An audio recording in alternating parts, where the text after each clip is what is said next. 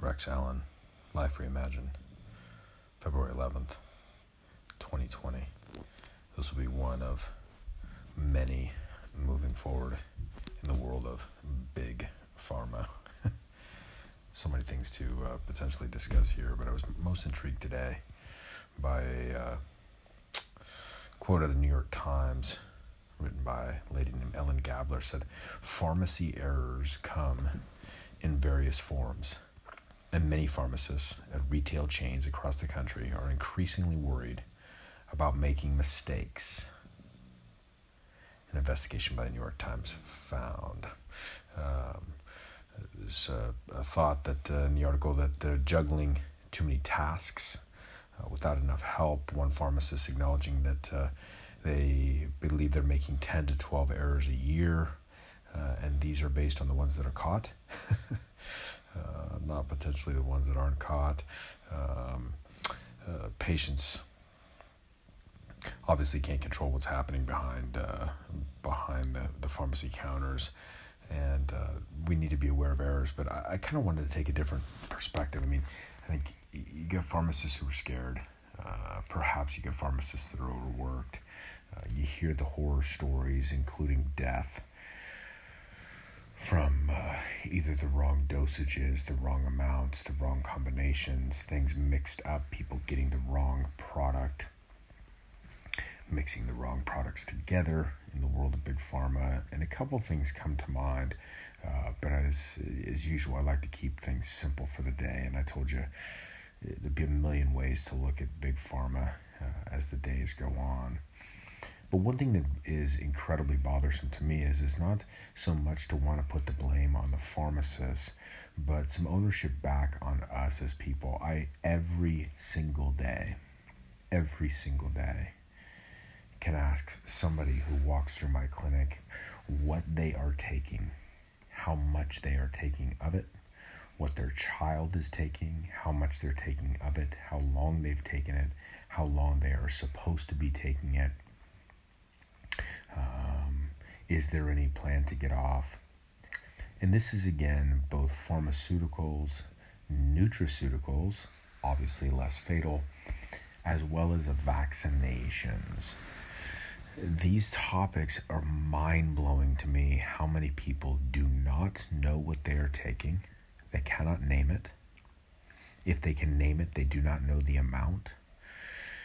They do not know how long they are supposed to be taking it, what the potential side effects are, half the time, what the purpose of the medication is. That, my friends, to me is frightening. Yes, is it frightening that there could be an error at the pharmacy counter? No question. Why it happens? Who knows? Maybe it is because uh, they're overworked. Maybe it's because they didn't read the prescription right. Um, maybe it's because they just fumbled and made a mistake. But the reality is is that it is on us as people who are consuming things as potentially fatal, toxic, potentially creating side effects that influence our lives in a negative way. It's on us to know what we're taking, to have that explanation thought out, spoken out, repeated if at all we're confused when we're in with our practitioner, whoever that practitioner might be. And that before we're willing to consume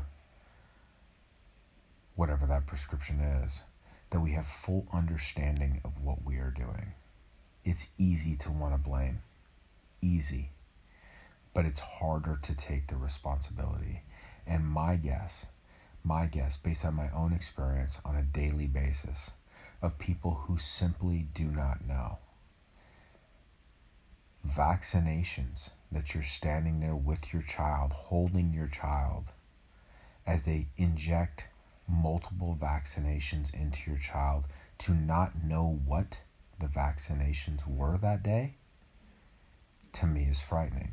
To not know the possibility of the side effect of that vaccination, frightening to not know why you're doing the vaccination. Frightening. This again is no different if we're taking an over the counter Tylenol If we're taking a prescription blood pressure medication, they give us a steroid, an antibiotic, an antidepressant. Understanding what the medication is, the name of the medication, where the medication potentially came from, why they're using it, what the success rates are, what the possible side effects are. These are all very simple questions that, if clarity came in the office of the place that we were given these diagnoses and solutions, I think we could help on our side of the error, that we could put less stress on the pharmacists for their errors, and the blame game could continue to possibly go away. More on Big Pharma, as always, here on Life Reimagined. But when I think about Life Reimagined, I think about clarity, I think about consistency, and I think about knowing and understanding before filling the prescriptions and before consuming them. Thanks as always for listening. Until next time, onwards and upwards.